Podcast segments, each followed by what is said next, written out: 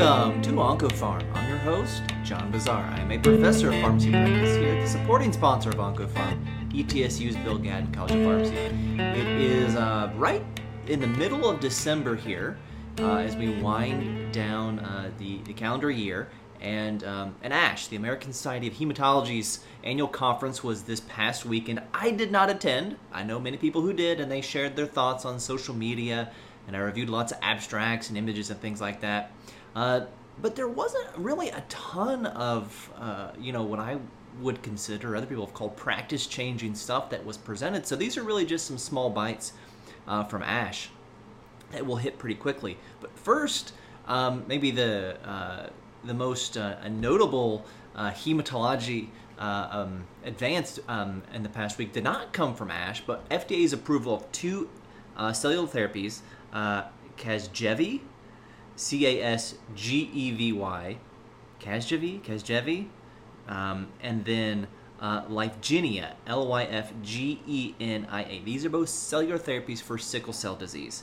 Um, Casgevy is at, uses CRISPR technology, so basically you're crisping, uh, that's not really a verb, but you're using CRISPR to modify the stem cells uh, so that they are resistant resistant to sickling. Then, um, as with the other agent, they get a myeloablative uh, regimen, get a transplant with their stem cells back, and um, uh, and then their their new uh, hematopoietic system has red blood cells that are less resistant, or more resistant, less likely to uh, to sickle. Um, and then uh, Lyfgenia is kind of like C A R T, except C A R T is chimeric antigen receptor T cell. Uh, it's like C A R T in that it, it uses a lentiviral vector to actually uh, insert a, a new gene for hemoglobin A uh, that is less resistant to the sickling that happens in sickle cell disease. So major, major advance in sickle cell disease. Um, it's going to come to the cellular therapy teams uh, around uh, the country. Uh, this has been in clinical trial for a while. Uh, so really excited to see this come to fruition, especially the you know the CRISPR technology. I feel like is only a decade old, and there's already an approved product. Obviously, lots of monitoring for long-term safety and things like that. We'll go on with that, but you know the things we can do, the things we can do with science. Um, so there are, um, like I said, you know, you know, for ASH, there's a lot of basic science that goes on. A lot of investigational drugs were studied, and if you're at a really high-level practice and you have a lot of clinical trials, that's helpful to figure out. You know, what is maybe the hot new trend for people who, who need uh, an experimental drug because they have no options left? You know, my practice is more, you know, uh, as, a, as, a, as a not a tertiary, um, but not a critical access hospital, kind of a secondary uh, treatment center. You know, we see a lot of the bread and butter, and I think we do a really good job with the bread and butter. So that's kind of where I'm going to focus, you know, what I saw. And again, these are kind of, you know, appetizers. Um, so there was a subset analysis um Uh, or, you know, an, an exploratory post hoc analysis of Polarix. Now, Polarix was that big study from New England Journal of Medicine from two thousand twenty-two of polatuzumab in place of vincristine in the R CHOP. They call it the Pola-R CHOP regimen compared to R CHOP for diffuse large B-cell lymphoma. It showed, you know, an, uh, a, a you know a, a statistically and, and clinically significant improvement in progression-free survival, but not an improvement in overall survival. The idea being those folks who aren't cured with R CHOP can be salvaged with transplant, potentially C A R T. Now, in that original paper, if you look at the forest plot, now these are ratios, right? The forest plot, we're looking at ratios in the subgroup analysis, and we saw those with germinal center B type for that cell of origin. On average, as a ratio, they did just as well with R CHOP as with Pola-R CHOP, but there appeared to be a pretty sizable, uh, you know, favorability and effect for, for polatuzumab in that arm for the activated B cell cell of origin. Uh, now those are ratios, okay? So one of the things that was interesting is there was a you know a, a, a subgroup analysis or a, another publication looking specifically at cell of origin as well as many other biomarkers that frankly I'd never even heard of. Um, and you know when you look at this, you actually see the progression-free survival curves based on you know the germinal B center type or and the A B C type. And for for the germinal B center type, you don't see any different. The progression-free survival curves are superimposed. You can't tell one from the other. It's red, blue. It looks like a purple line, okay? Now, you do see a very sizable impact for Pola-R CHOP, um, where that P F S, the P F S curve separates quite a bit and stays nice and, and almost parallel uh, to the to the x-axis, whereas the uh, the R CHOP arm goes down uh, pretty consistently there to the point of a hazard ratio of zero point three four. And a, and a ninety-five percent comes out of zero point two one to zero point five six. Uh, now, again, it's exploratory. It, you wouldn't say that that is probably statistically significant, but it's very notable um, if you're trying to limit and, and you know the use of an expensive and toxic drug like polatuzumab. In, you know, certainly in the, the the germinal B center type, the germinal center B type, doesn't make a ton of sense to me to use polatuzumab there uh, after seeing this. And that was the first time we saw those curves. And really interesting, the A B C type has a poor prognosis in general, all things considered, to all things equal to, to G C B. But if you if you look at the curves here, the Pola-R CHOP patients with A B C do just as well, and maybe even looks a little bit better than the G C B folks where they get Pola-R CHOP or R CHOP. So, you know, potentially years and, and this is getting, I'm talking crazy here, but years and years and years ago, you know, H E R two positivity amplification was a poor prognostic factor for breast cancer until the development of Herceptin and our H E R two target therapy. And now H E R two amplification is a favorable prognostic factor because we have such good targeted therapy. Uh, and we saw this with bortezomib, negating some of the poor prognostic, you know, cytogenetics uh, with uh, with multiple myeloma. So, you know, these newer therapies, uh, as more and more time goes by, we find what their real benefit is. And I think maybe we're seeing part of that here uh, with polatuzumab. A, a study that has been presented already, again, Um, was uh, SWOG uh, eighteen twenty-six. This is nivolumab A V D compared to B V A V D. Uh, so no Bleo any, for anybody in this arm. Uh, and this is a subanalysis looking at the older patients, those over the age of sixty. And you see a sizable improvement in progression-free survival with the nivolumab-based regimen versus the brentuximab vedotin-based regimen.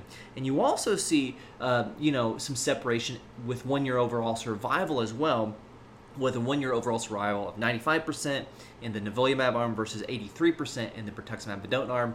Again, subset analysis, exploratory, but the curves are the curves, and the safety data are over, you know, overwhelmingly support nivolumab compared to brentuximab vedotin, especially in older patients who aren't going to tolerate that level of myelosuppression. So something that that was something I I did see people talk about standard of care, and they say that in the abstract, but you know you don't really necessarily believe what they say uh, in the abstract.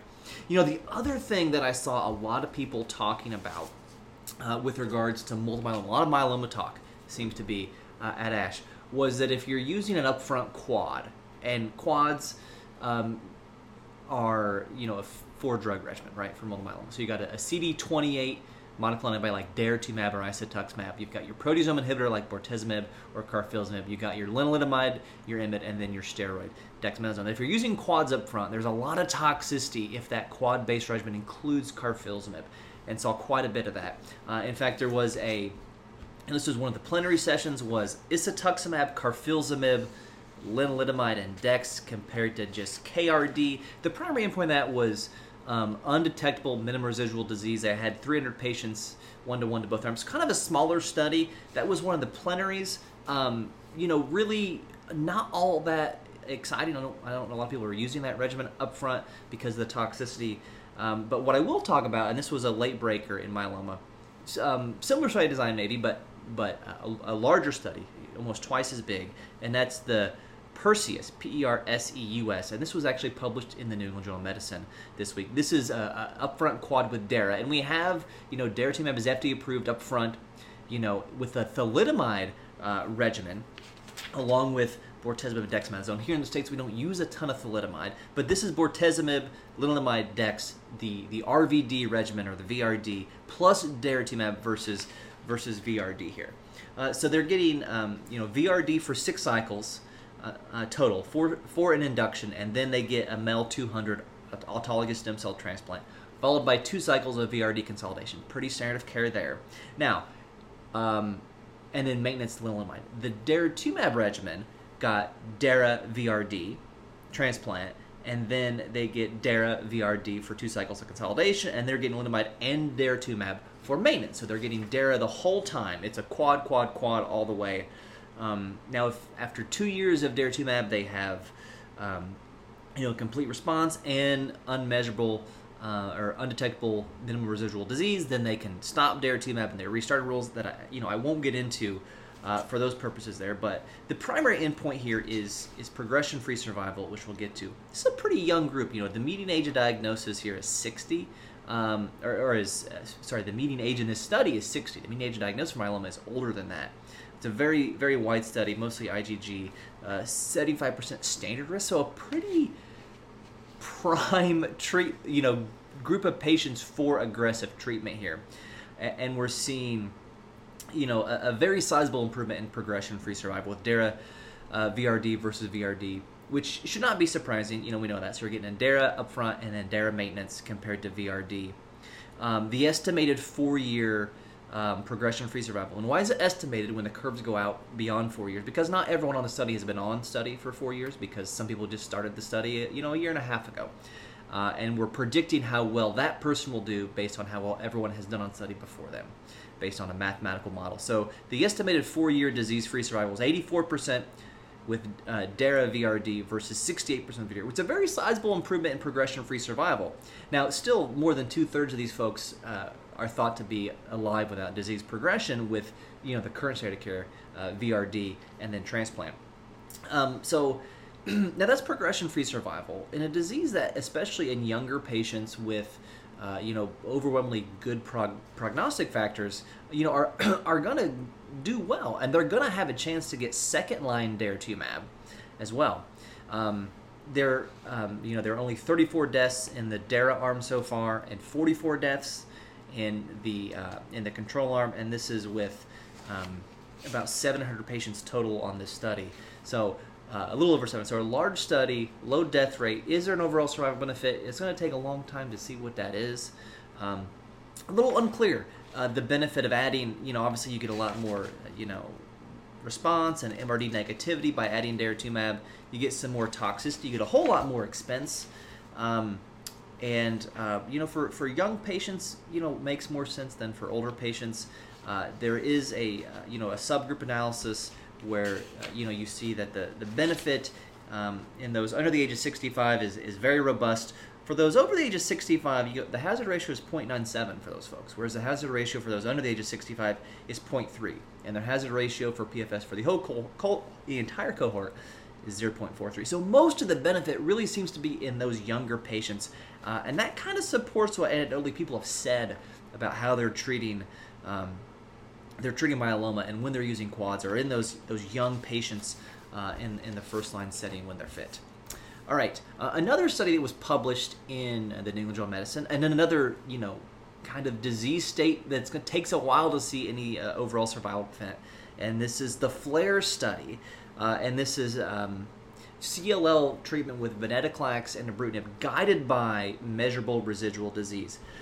So this is uh, you know newly diagnosed C L L patients without deletion seventeen p. That part of the seventeenth chromosome is where the, the T P fifty-three gene is, which is our body's main tumor suppressor gene. You don't have that, you're not suppressing tumors, poor prognosis. Now, the first caveat here is, you know, the, the way that our guidelines would say to treat these folks that um, have no deletion of seventeen p is you do acalabrutinib plus or minus obinutuzumab, venetoclax plus obinutuzumab, or zanubrutinib. So you're giving them you know, either uh, a B T K inhibitor, a newer generation B T K inhibitor that's less cardiotoxic, or venetoclax plus obinutuzumab.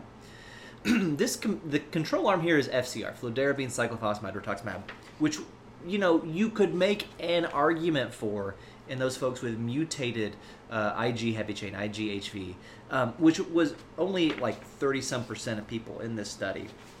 Um, so it's got a bad control arm. Now, the study does have long follow-up. The study started a long time ago. Um, and, you know, you see, you know, an improvement in progression-free survival. If they had powered, you know, if they had just powered for overall survival, they would have seen a difference, an improvement in overall survival here, favoring ibrutinib and venetoclax. We know there's good benefit of ibrutinib and venetoclax.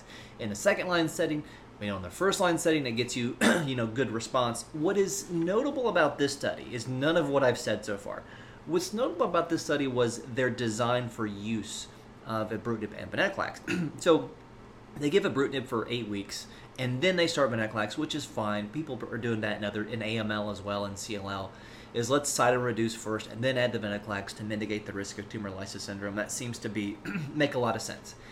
And then they continue that treatment until they they get to an unmeasurable minimum residual disease, which is no matter how big the microscope is, and they have a microscope of, uh, I forget what it is, like ten to the negative fifth or, or whatever, um, no matter how potent the instrumentation is, they they realize we can't find any evidence of C L L. Obviously, we don't see it on peripheral blood smear. We don't see it anywhere. With any of our fancy, fancy next-generation sequencing tests, we don't find it, right? Undetectable, unmeasurable, minimum residual disease. Let's say that takes a year.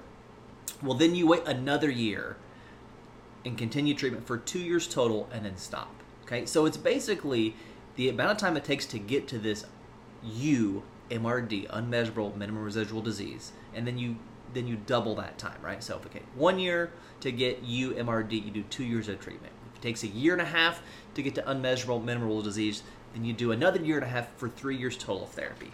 And that is, that's, you know, I'm not, I, I haven't read the, the background of what that rationale comes from. Maybe it could be another year total, like fixed one year from that time. Don't know that we need to, to double it necessarily, but that's what they did, okay? And at twenty-four months, uh, sixty-five, after twenty-four months, sixty-five people were able to stop treatment, which means that uh, sixty-five people had unmeasurable minimum residual disease at, at, at one year. The paper says it's twenty-eight point nine percent of people, but it was twenty-five percent when I do my own math, um, using the, the total number of people enrolled and randomized to ibrutinib venetoclax. Um, that number is an, an additional twenty-three percent at a year and a half, so about fifty percent of people after three years had stopped treatment, and then an, another seven percent, so a little over f- maybe fifty-five to sixty percent by uh, year four were off treatment. So you see some diminishing returns if you don't get to that, uh, you know, you get the most benefit up front, it looks like, for a population. And there's still some benefit year after year of another section of the population turning to undetectable minimum residual disease. Uh, it'll be interesting to see if this comes into practice. Obviously, this this regimen uh, had uh, you know more cardiotoxicity than they would hope, but it was ibrutinib. You would not expect to see that with acalabrutinib or zanubrutinib. Um, and again, similar to the the caveat with the, the, the quad-based regimens in multiple myeloma, is these folks are going to progress at C L L. It's not a curable disease like most people consider multiple myeloma. So when they progress, you want to have good second-line options available. Uh, now, the, the potential allure of doing ibrutinib venetoclax for a finite period of time is when they do have disease progression, if there's a, you know, for, for example, we have this platinum refractory, platinum sensitive period of, say, like six months. Is there something like that? Whereas if your minimum residual disease starts to come back within a year, we know that you're going to be ibrutinib venetoclax susceptible, and you can restart that without developing um, resistance. Seems likely that that will be the case, and you might be able to even do two years on, one year off, two years on, or something like that um, for for a long period of time, and have really long-term disease control with this. Um, and, and you're starting to get the sense that with B T K inhibitors, maybe we're getting to the point that C L L is becoming, at least seventeen p, um, not deleted, which is what this population is, maybe moving more and more into the C M L range where we can give these people a pretty near normal quality of life, hopefully. Hopefully we'll get to that point someday. That would be great. And I will say, even though ASH did not have a ton of real big practice-changing stuff, I love the energy from the people at ASH, always wanting to, to just kind of, you know, move closer to, to providing better care and hopefully cure for these hematologic diseases. You know, in hematologic, in hematology, it's there's not there's no radiation, there's no surgery like in solid tumors. It's all drugs, right? It's all drugs, and the drugs can get to the disease state pretty darn quickly. Um, unlike, say, pancreatic cancer, it's really hard to get drugs to the site uh, of tumor. So there's always, um, you know. Uh, Uh, more aggressive approach, it seems, in malignant hematology. And that's, and that's always exciting uh, to, to hear people talk about how excited they are about experimental therapies that, that sometimes pan out, sometimes they don't. Well, that is what I have this week for you. You can follow me on the app formerly known as Twitter at PharmDetinib. You can follow me uh, and the podcast at OncoPharmPod on X, Threads, and Instagram. And until I talk to you again, remember, doses matter.